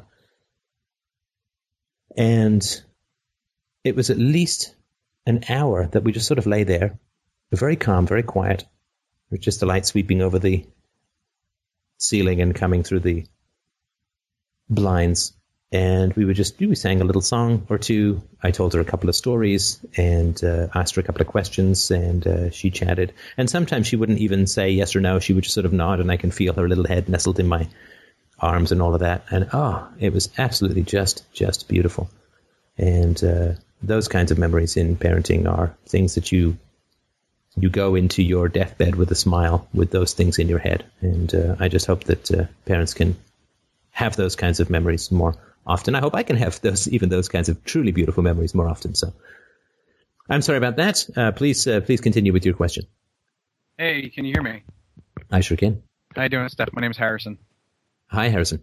Um, all right, I got a few quick questions. Um, I posted on a girl's Facebook wall the story of your enslavement and the story of your unenslavement, and uh, she posted this back. I'm going to post this in the chat room so you can read it.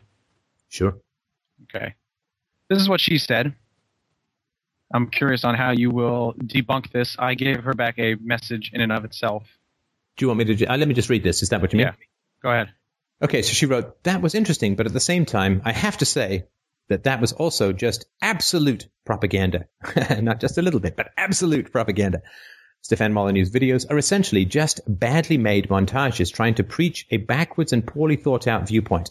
He's unrealistic and he has no evidence to back up his claims, just pictures of animals being tortured spliced alongside pictures of human beings being tortured to try and make some sort of vague metaphor. He seems like a hypocrite saying that the state is brainwashing you, while at the same time making his own attempt at brainwashing and enforcing his worldview. If both are attempts to brainwash, then I suppose you just have to pick your poison. I only trust facts, not angry Canadian bloggers.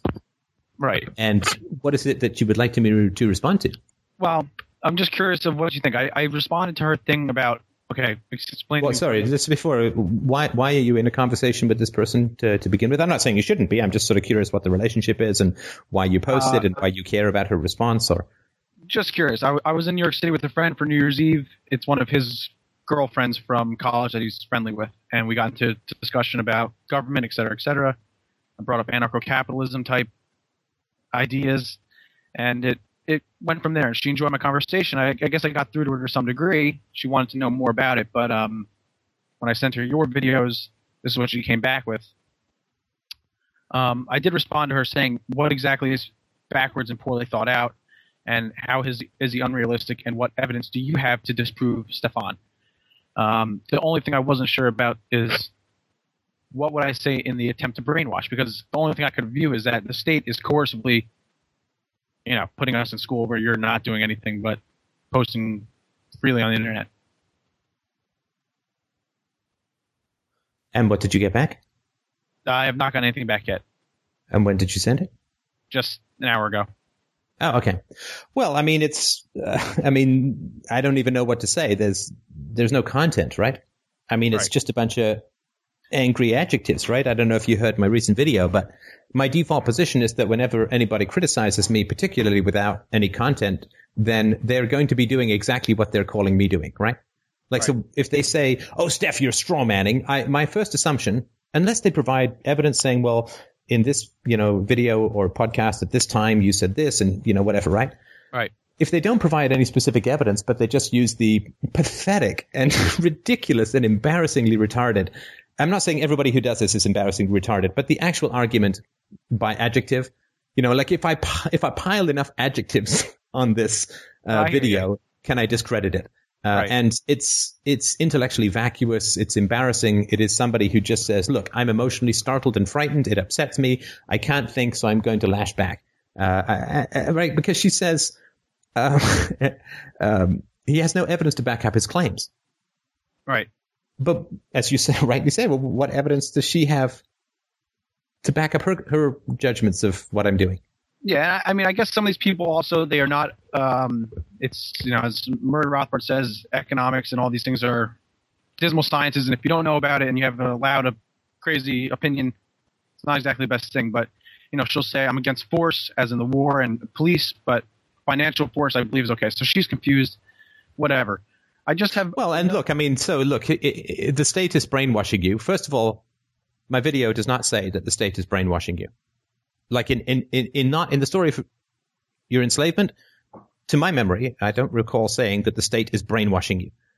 But he, here's the moral equivalent that she's attempting to set up, right? I mean, just pointing this out. I mean, you could spend an hour talking about the ridiculousness of this post and, and the tragedy that this kind of state education produces. But you see, this is the equivalent that she is putting together. So, uh, on the one hand, uh, the government uh, taxes parents so much that usually both of them have to work, which means that the children have to go into government run or controlled daycare.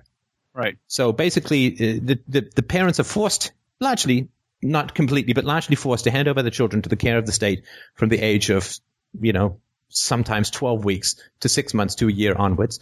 And then the parents are forced to pay for the schools and forced to send their children to the schools, or if they're rich, they can double pay by sending them to a private school. But for the most part, children are forced to be in schools and their parents are thrown in jail if they don't pay and their parents are thrown in jail if their children don't attend and their parents are thrown in jail, blah, blah, blah, right? Right. It's compulsory. And this goes on. Yeah, this goes on for uh, so 16, 17 years or 18 years, I guess, if you get the kids young enough, right? So there's an enforced, enclosed, entrapped, violently in, uh, uh, inflicted system that goes on for, including homework, right? Six to eight hours a day for 18 years, right? Yeah. On the other hand, there's a 12 minute video somewhere on the internet that no one was forced to pay for and that no one is ever forced to look at.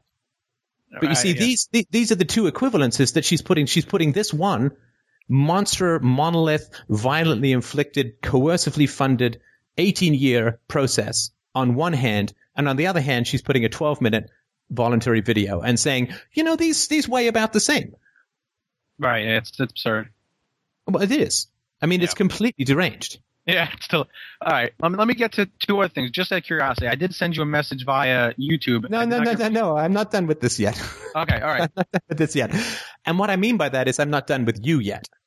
Okay. right? Because my question is, you met this woman, right? Right. And you know that I believe that we know everything we need to know about someone in the first few seconds, right? Mm-hmm. And that there's a hell of a lot of scientific evidence behind that, right? Right. So tell me, did this come as a surprise to you? And if so, why? No, not at all. I mean, I love getting into the debates just as much as the next guy. who's- Uh, no, no, no, no, no, no, no, no, no, no, no, no, no. this is not a debate, right? No, I'm referring to talking to her about it and trying to enlighten her about non-aggression principles, et cetera, et cetera, et cetera. This is why we we speak and we go out and we meet someone new, and you try to enlighten them, so to speak, on a different way of doing what we've been doing for all this time. And I never expect anyone to come openly arms. Oh wow, you just brought me the answer to whatever be it. So this was not a surprise. So it's not a surprise that this kind of, uh, uh, you know, nasty, empty, and pretty vicious stuff was posted. No, not at all.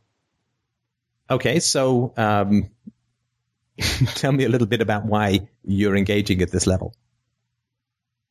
uh, this level as in I, I just you know okay nice girl we spoke we sat down it was a mutual conversation Nice girl. Wait, wait, wait. Again, I'm I'm really sorry to be interrupting you, and I hope I'm not being too Not much of a hard ass. And you can tell me to get lost if you want. But nice, nice girl. Really? Does this? Because I mean, you know what what you've read to me. Uh, this is not coming from uh, a nice girl, right? It's she's okay in the abstract maybe she's not a nice girl in the sense that she views you as attacking her system of thought whatever be it that's that's one thing she's a nice girl as in she doesn't want to harm anyone she has good intentions and we know the road to hell is paved with good intentions Okay, wait, wait, wait. Uh, sorry. How do you know that she doesn't want to harm anyone? Does she support public education? of course she supports all the stuff that we know as the non-aggression principle core that she wants to harm everyone in that sense we, we understand that but All right. Do you think I that she think was she's- attempting to harm me uh, in this post? um i don't know if i think it's kind of broad as in if she wanted to harm you i think maybe maybe she was getting at she's just venting whatever i threw at her as she's trying to bounce it off i, I don't really know where it's coming from Well, you get that she's morally equating me to the all violent state, right? Absolutely absolutely and so she will uh, either recognize that absurdity or not recognize it, and that's up to her. And I, I posted the videos because I think your stuff is absolutely up there with the great, the great works of what it is. I love UPB and all of it, but uh, I did what I did to see what she could do, and I wanted to see what you had to say about the brainwashing from. I guarantee you that you did not. Um, look, I'm going to be completely annoying and a complete know-it-all, and tell me again to get lost if I'm being uh, over the top or, or getting in your face. But but you posted this to me, I believe, because this is an ugly interaction that you had. Uh, this is unpleasant, right? And and I think that you you if you've talked to this woman for some time beforehand, then uh, you had more than enough information to know what kind of person she was. And my concern is that uh, you you're not aware of the signs that lead towards somebody who can be this kind of, you know, I I hesitate to say verbally abusive, but it's it's not that far off, right? Well, I'm sure you've been in the same boat of where you sit down with someone that you've never met before and you have a discussion and it'll never work because they're whatever they are in their own viewpoint, they're communist. Da, da, da, I met this girl for three hours one night in New York City, and we became friends on Facebook. I thought maybe I could send her some information, and this is what came back. So I'm not. It's not the end of the world. I'll go back to my girlfriend who understands it, and I'll enjoy life. Okay, so what you're saying is you don't want to explode this anymore, right? No, I. I mean, it just. I wanted to see what you had to say about it, and I basically what you said. I took your type of structure and said, well, he's no evidence to back up his claims. I said, well, where are your evidence? I used I used your structure to to replay it to her, and we'll see what happens. Otherwise, I'm going to let it slide. Okay, yeah. Look, if you don't want to talk about it anymore, that's uh, that's no problem, and I I'm appreciate you bringing it up. Yeah, I just have one one more question quickly on something that I was sent to you on YouTube. I was curious. I know that I'm I'm on the same page as you as well with religion, but you did. I just like okay. Last night I found out Murray Rothbard apparently was in a rent controlled apartment in San Francisco. And he was married to a Catholic, So even from that perspective, I have to ask. and he was an academic, so he's got state protection from the union, right? Absolutely. So I assume I, I haven't. I, Murray Rothbard is one of your big influences. No, uh, he's he's not actually. No, I mean I didn't get into Murray Rothbard until after I started Freedomain Radio, so I was already an anarchist. I already had the DRO theory, which is you know maybe there was some repetition. Uh, I don't consider him to be uh, a, a big influence on me, uh, and um, I also find his writing style to be. I mean, I tried to get through his Great Depression book and uh, found like I was being repeatedly clubbed with fuzzy sleep-inducing sheep. Uh, so uh, I think that, uh, uh, but but that having been said, this is all prior to the internet, so there were much fewer avenues for people to get these kinds of thoughts out uh, beforehand. And uh, I think that he spent a lot of time working on some seriously academic stuff. Like he had these this history of economics that he was working on for I don't know ten or twenty years that was never finished. And I think that he could have spent a little bit more energy uh, working on uh, you know working out some of the sort of more personal implementations of philosophy. But um, uh, so no, I, I think he was obviously a brilliant guy and uh, way ahead of his time uh, as far as that kind of thinking goes. But I think that he could have lived it a little more and wrote about it a little less, if that makes any sense. I hear you. So well, I was I was equating that to this. So Murray Rothbard rent rent controlled apartment uh, against all government interference. I just am curious of the the the whatever the mirror effect. The mirror of that was that you said the other day, you know, Merry Christmas, all this other stuff. I'm just curious. Do you have a Christmas tree in your house? Do you celebrate any kind of thing like that with your daughter? And if so, is that a uh, contradiction in of itself? I was just curious. Sorry, you're equating if I have a Christmas tree with Murray Rothbard taking state controlled. in the sense of Rent? or you're you're hundred percent opposed to religion. I I Yeah, but uh, look, I, yeah, I'm 100% opposed to religion. I'm not 100% opposed to trees with lights on them. I think they're quite pretty. and and it just okay. So No, look, I'm happy to hear the criticism. I just want to make sure I understand, right? Look, first of yeah, all, Christmas trees have nothing to do with Christianity. They're a celebration of the winter solstice, which is, Right, damn, right, winter right. has gone on for a long time. Uh, we're right at the bottom of the trough, so we have to light up the shack a little bit because we're all sick of winter and we've got a couple of months to go. So it's a, uh, it is a fundamentally secular tradition to do with lightening up the home during the darkest times of winter. So it doesn't have anything to do with Christianity, right? right, I understand on that, but you don't think that in the you know reality that you're going, it's like you're going buying Christmas during Christmas time for the Christians or whatever it is. You're going to the mall and buying daughters gifts, etc cetera, et cetera. I just thought maybe the way that I found out about Rothbard, who's a huge influence, that he's in a rent controlled apartment, that's hugely hypocritical in my viewpoint. And it just is like, as you But said, that, that also relies on the initiation of force, right? right. How does the Christmas tree, me buying a Christmas tree, uh, rely on the initiation of force? well, are you not? It doesn't necessarily rely on initiation of force, but aren't you?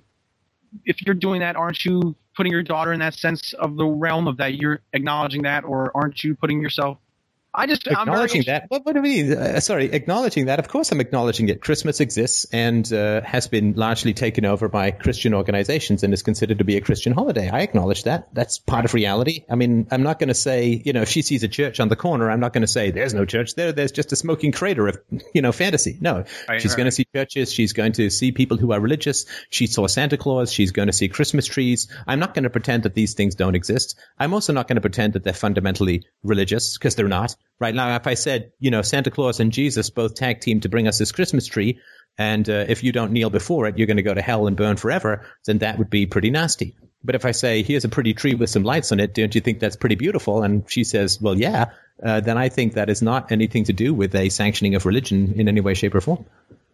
Okay, I understand. I, I just find you know I find you very intriguing, and I love your work. Same with Rothbard. I just saw that as maybe some kind of thing that I just didn't know I need to need to ask you. But uh, keep it up, man. You, you do you do the world a great service, and I appreciate it through and throughout. So Well, thank you so much, and I, I appreciate you sending the video around. I really do, and I certainly do appreciate you posting that that kind of feedback back. I used to get a lot more of that. I don't really so much anymore, but uh, I What's- uh, what's that? What- I think it is always. Sorry. what what feedback you're saying? Oh, the feedback from the this uh, this woman that you you talked to, I thought Oh, it was okay. I thought it was interesting, and it's always good, I think, because whenever you try to do anything in this world, right? I mean, you you, you hold up one finger, ten thousand people are going to scream at you that it ought to be a thumb, and that you're Right. completely wrong for doing the finger, and uh, that just makes you put up another finger, at least for me. one Yeah, I right mean, next to the one. as I said, I've, I've glazed over your videos, and I kind of fell away from you for a while, but I've come back, and this is obviously the first time we're speaking to you. So great talking to you, and Nice talking with you too, and have yourself a wonderful New Year. I hope you had a great Christmas and a very happy New Year. you got it, man. Thank you very much. Enjoy the enjoy the night. All the best. Bye-bye. Now, everybody, oh little star of Bethlehem. Anyway, all right. Thank you so much. I think we have time for another caller. Hi, Steph. Hello. Okay, okay. Um, I have a question about. Uh, Wait, wait, wait. Stand back from the microphone a little bit. You're kind of blaring. I'm sorry. Um, so I have a question about uh, a Christmas party I went to uh, a few days ago, and um, my brother was there. Uh, during the, the year, I decided not to see him anymore, but uh, I saw him there. And um, the first thing he said, uh, the only thing he said to me was, uh, "Look, if you're not gonna talk to me anymore or to us anymore, his wife included, then you don't have to talk with my child anymore either." And then uh, the whole evening he was pulling away his child. Uh, so I'm the godfather of his child, and the child constantly like came to me, uh, not constantly but regularly, and Right. and he constantly and together with his wife they pulled her away. Um, and then also uh, at one moment he was just staring at me, and I, I looked at him back, and he was just pulling stupid faces at me. So I ignored that. But Sorry, your your brother, the adult, was pulling stupid Yeah. faces at you. yes, Right. Okay. Like we did when we were young, like looking at the other like he's stupid, eh? and just making the other one angry just by staring stupid at him. So he was doing that. So, but after the Christmas party, uh, the next day I really had a bad feeling. Like, look, I don't want to do that again next year. Uh, it was painful for me to have the child being pulled away constantly. Uh, all the other people see that. Um, it was just not pleasant for me. Um, but I did, so I decided I'm not going to do that again next year. But then the other brother says to me, Look, uh, th- then he wins because that was his objective. eh? And then you won't see that family anymore. And, uh, and he wins. So I wouldn't do that. I would go back. And, uh, but what, what would you do? What do, what do you think about that? What would you do next year? Like, Gosh, that's a that's a tough question. Um, I don't, of course, know know the whole history. Um, why did you stop talking to your brother? Well, he together with his wife, whenever I uh, or uh, am with them, they insult me. Uh, like they say things like I'm a freak, or or they, they just say what I have to do with my life. It's constantly a, a fight, actually. So I'm really I don't want that anymore. Uh, it's not pleasant to be with them. And there are other uh, other family members that you or other people there that you like to see that you can't see in other contexts. Yes, cousins. I can see them in other contexts, but okay, then I have to do that myself. Uh, normally, I, I, only see them once there uh, every year. Right. Yeah, I mean, I think, I mean, if I were in your situation, I would create an alternate um, social engagement where I could see the people that I wanted to see and not see the people who I didn't want to see. I mean, take take that initiative and and do it that way. Uh, yes, okay, I agree with that. So, but like, what do you think that he he he wins that way? He wins that way. I'm sorry, he what? Yeah, he wins. Eh? I'm not coming. Oh, what do you mean? He, no, no, no. Look, I mean that's uh, uh, first of all, I mean if you if you get what you want, then it's not like you lose, right? So let me sort of give you an example, right? So uh, if if there's some restaurant that you go to and you see the waiter spit in your sandwich and you say, "Well, I'm going to try and tell the boss, but if the boss doesn't do anything and says, "No, that's the waiter you're always going to get," then you say, "Well, I'm not going back to that restaurant." Does that mean you have lost and the restaurant owner has won? No, it just means you're not going back there because you're being badly treated and you can't change it. And you obviously, I mean, I assume you've tried and you can't change your brother's behavior. And this is astoundingly horrible and immature that he would be keeping his children away and making faces at you. I mean, that's just bizarre on so many different levels and, and ugly and unpleasant. And so it's not like if, if you assert your voluntary choice in relationships and locations, it's not like your brother wins uh, it's what does he win? I mean, so other people get two parties instead of one. That's not a bad thing, and you get to see the people that you like, and you don't have to see the people that you don't like. And I'm sorry that uh, your godchildren are involved. I mean, that's just terrible, but often quite inevitable. But uh, I wouldn't get involved in that kind of who wins and who loses. Uh, that is a very um, uh, that is a very uh, provocative way to look at it. Uh, my, my brother tried the same thing, right? So I said, I don't want to see my mom because she does X, Y, and Z. It's like, oh, well, then she's controlling your behavior and she wins. It's like, okay, so she wins. I mean, so that's fine. She can win, but I still am not going to spend time with people that I don't like, right? So, I mean, if they want to call that her winning and me losing, then that's fine. You know, if, if the restaurant manager thinks that he's won because I don't go back to his restaurant because his beloved waiter spat in my sandwich, it's like, okay, then he can call that a victory, but I'm still not going to eat sandwiches with spit in them. I'm going to call that a victory. Mm-hmm. Yes, well, I, I, agree with you. So uh, uh thank you for that answer. Um, another problem I have is uh, like uh, I'm, I'm in, a, in a fight with my family now about uh, property I own together with them but they don't want to divide it. I want my part of it and sell it, but they don't want to cooperate with that. So uh, I, have taken a strong stance, and I, am about to start with a court case against them, so that they so that the court divides uh, the building, uh, and I, I can sell my part. But I'm, I'm, I'm, I'm still thinking, like, I could play it the other way, like I have always learned to, like being nice to them, eh? and then they, you will get some bones thrown to you, eh? but you will get at least something. Eh? But now I've changed that strategy and I say, look, it's, I'm not being nice anymore. I ask what is mine, eh? um, and and that then now they are counteracting stronger. Like I don't get anything anymore. Eh? So uh, but like sometimes in life, I think it's maybe smarter. Uh, like if if I could, make, if I'm being nice now, I could maybe get an agreement with them, and I would have a lot of more money left than if I start a court case for years, and um, yeah, that could ruin a lot of the financial uh, gains in that property. So I don't know. Uh, like what would you do if you own something with your brother uh, and um, and uh, would you play the nice guy or just yeah go to court uh, i wouldn't do either and I, I, can tell you this from experience and look i don't know the details of your situation and no one can tell you what to do but i can tell you what i did is i just walked away yeah there was money involved yeah there was property uh, to to a certain degree involved. I just I just walked away. Yeah, but there's a lot of money uh, that, that, you're leaving behind, then. Uh. Sure, sure. Sure, but so what? I can make more money. You know, because what I did was I said, okay, I mean, just sort of in my own mind, I said, okay, well, this doesn't really matter the amount, but it was quite a bit, right? It's this amount of money, and uh, if I go for it, it's going to take probably this many hours, right? So I divided the hours into the money, and I said, okay, so this, you know, is a certain amount of money per hour that I'm going to have to spend dealing with this shit, right?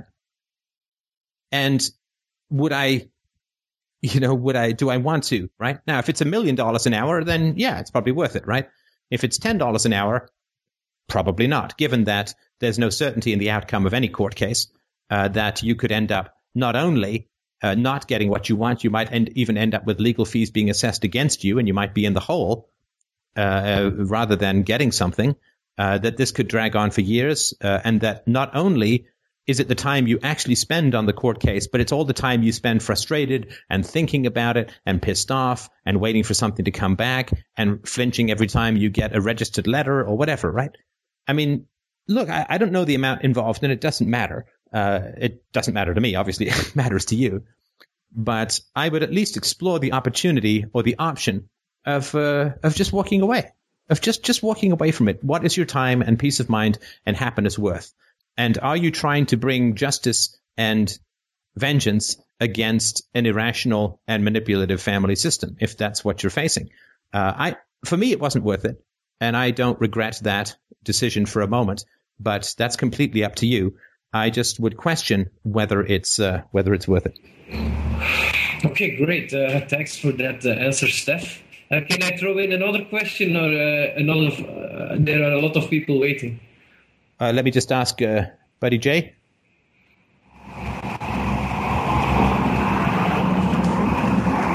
Uh, James, do we have anyone on deck? Uh, I don't know offhand. Uh, see if anyone on the call wants to speak up, but um, nobody. Yeah, that hang on just of. a sec. We'll come back, but just want to make sure if we get anybody else. I have a quick question. Uh, is this a new caller? Yeah, I'm sorry. I just want to make sure we get everyone, and you got your, your two licks in. But I, I hope that it works out, and I'm sorry that you are facing this kind of stuff. Thanks uh, for your uh, for your answers. It's really helpful. Thanks a lot. Uh, not exactly answers, just perspectives. But uh, uh, okay, so sorry, we had somebody else. Yeah, am I coming through all right? Uh, yeah, actually, uh, sounds good. Doesn't Okay. sound like you're shouting into a yogurt cup, so good.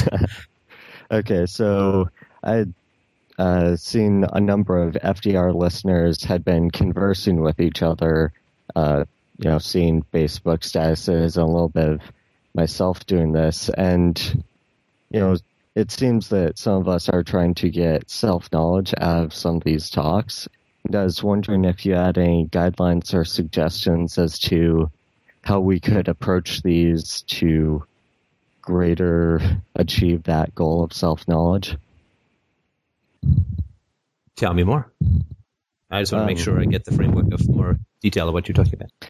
Well, sometimes people will have a particular feeling that they're trying to work out or a certain issue, like, oh, I've got problems with procrastination or dealing with my siblings or something, and they talk to other FDR listeners and hope to gain more knowledge about themselves or, you know, what have you. And I was wondering if you had any ideas as to how we might be able to approach this to make better use of that time together, um, either as the person hoping for help or as the person trying to help out.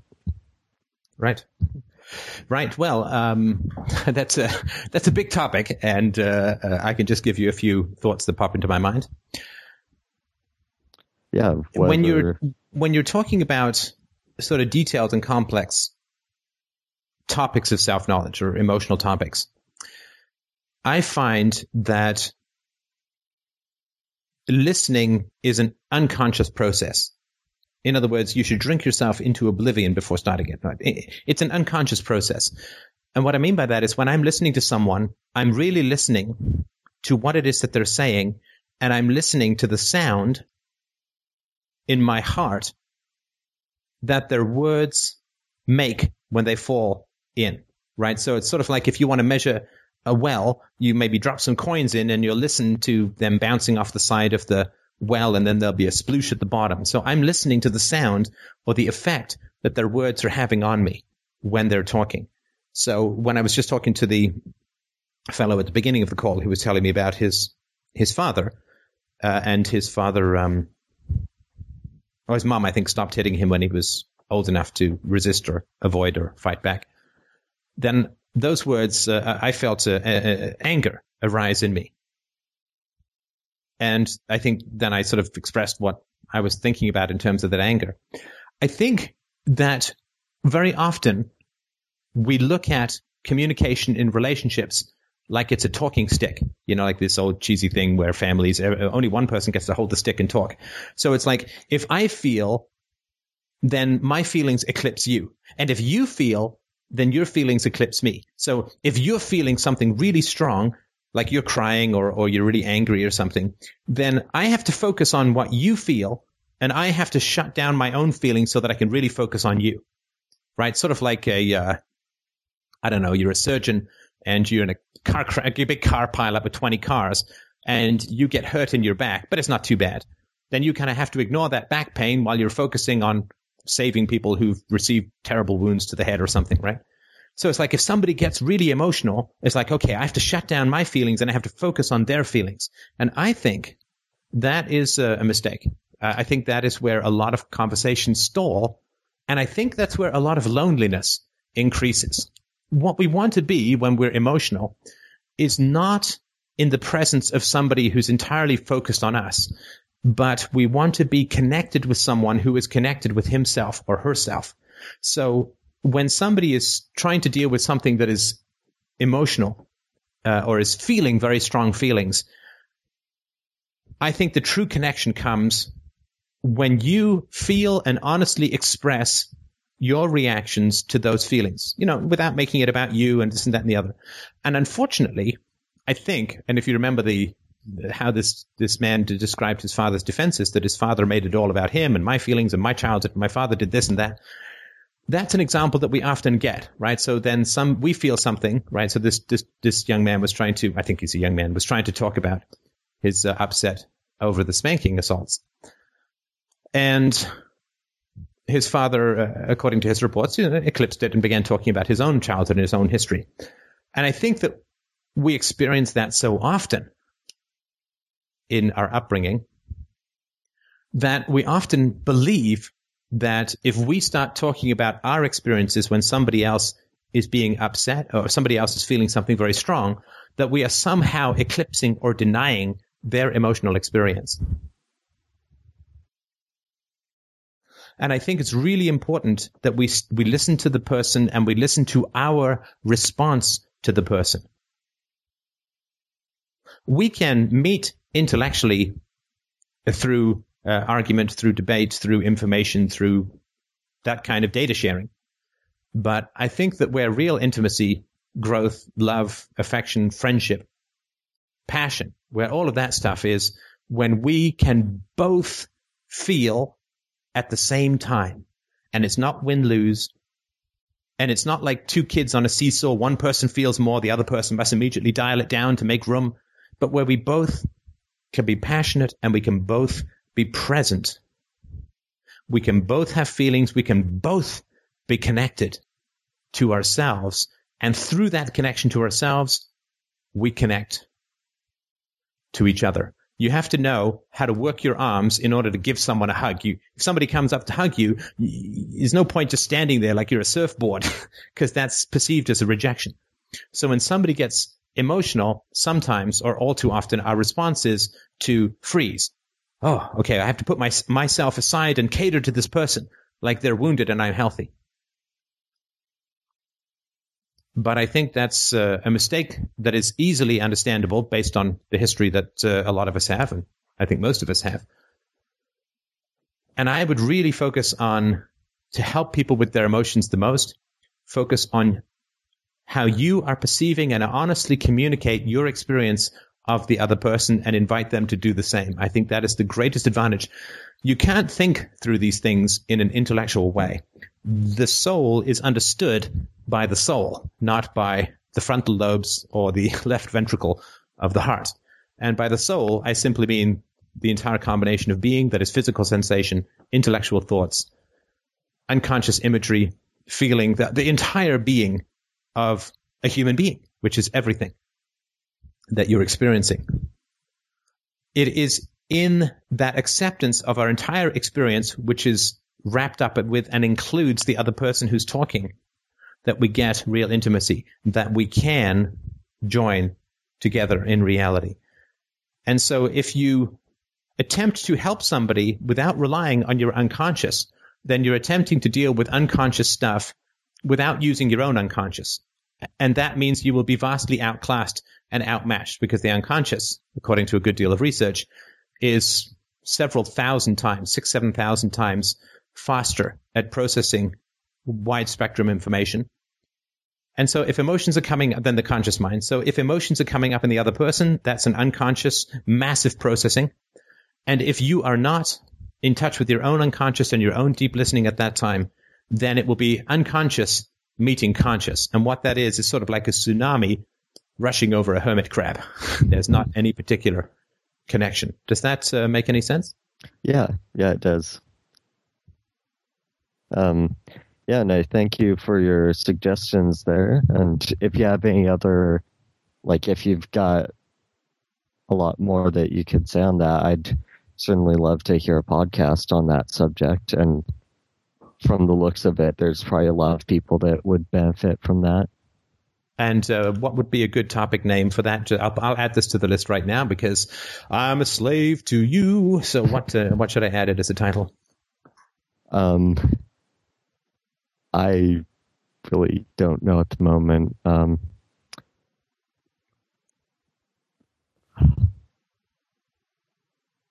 we'll call it Deep Contact. Sure. it sounds like uh, either bad science fiction or bad porn, but that's all I could come up with in the moment because that's my creative process, so to speak. So, all that's right. all right. well, thanks very much. I appreciate it. It's a very good, uh, bad porn. Wait, an oxymoron. that's what you're going to type next, right? Okay. Well, thank you very much. It's a great question. Uh, and, um, yeah, sorry, we don't have room for another two questions. Uh, somebody wants to type one. We still have a minute or two. If you wanted to type into the chat room, I would be happy to take one more shorty short question.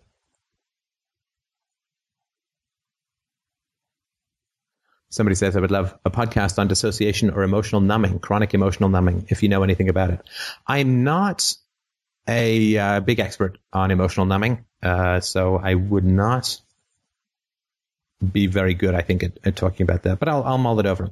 Any upcoming speaking events? Yes, I am on Alex Jones TV tomorrow, believe it or not. So we're back, baby. And um, I'm doing a uh, college presentation on UPB uh, in January, but I don't know if it's open to outsiders. Although, of course, I will record it uh, as best as I can.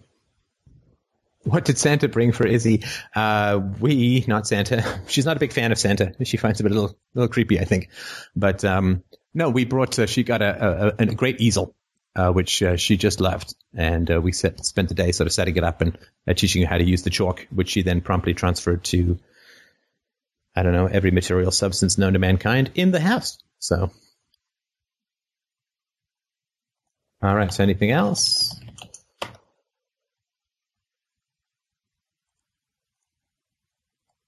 All right. Well, thank you everybody so much. And um, it's one of my favorite times of the week, being able to have conversations with you, brilliant, wonderful, magnificent, delicious, and courageous people. This, um, you know, I was, I was, talking about this with a listener this week. Um, you know, this is a uh, this is a pretty important movement that we're doing here, and I really do invite people as and when they feel comfortable to take on leadership roles in the realm of philosophy.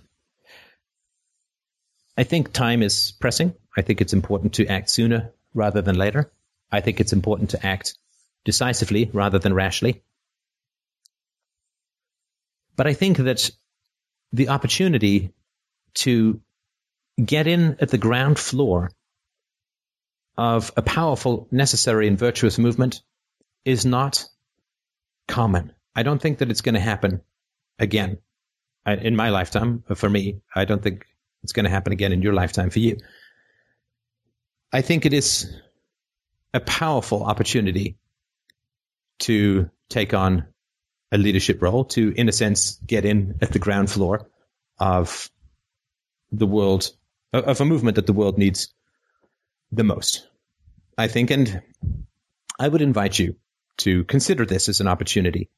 Uh, consider this as a possibility that 2011 could be the year that you really step up for philosophy and really take on a leadership role to really help the world. If not now, when? And if not you, who? I think it's an extremely rare and I think it's an extremely powerful opportunity. I think it's something that you will not have cause to regret. I think it's something that if you have the capacity to do but don't do it, you will have cause to regret. And I just would really like to invite people to look at that as a possibility, to be heroic in the realm of philosophy in the world this year. I mean, show's been running for half a decade now, and there certainly are stirrings of leadership eruptions in the community, which I think is fantastic. I just wanted to strongly urge people to take that on, to take it up, and to move it forward. This is a conversation that the world needs in order to survive, in order to flourish, in order to avoid a pretty grim catastrophe, a potential dark age. We don't want to be the fragments of MP3 files and forum conversations that are rediscovered 500 years from now the world, as the world crawls out of the wreckage of a highly technological fascism, if it even ever does. We don't want to be the rediscovery of the ancient philosophers that occurred in the Middle Ages through the paths of the Muslim philosophers. We don't want to be the rediscovered fragments of an old philosophy that was unable to turn the tide of the growing evils of the world. I think we want to stand up like a shining statue, like many golden gods, against the rising tide of irrationality and justified violence, child abuse. And it may be that we don't turn back the tide. It may be that we go underwater, but I think it should not be because we could have done more but didn't. And I would also strongly suggest that you know don't do this because you have a responsibility to the world. Don't do this because you have a responsibility to the future. That is not a way to motivate anyone, least of all yourself. I would say do it because of the immense pleasure and pride that comes out of making a genuine difference in the world. I would say do it because the flexing of the mightiest muscles of the mind is a grand and powerful and disorienting and glorious and decisive sport. And it's a sport in which there are no losers except the bad guys. and that is a great game to be in. So thank you everybody again so much. Have yourself a wonderful, wonderful week.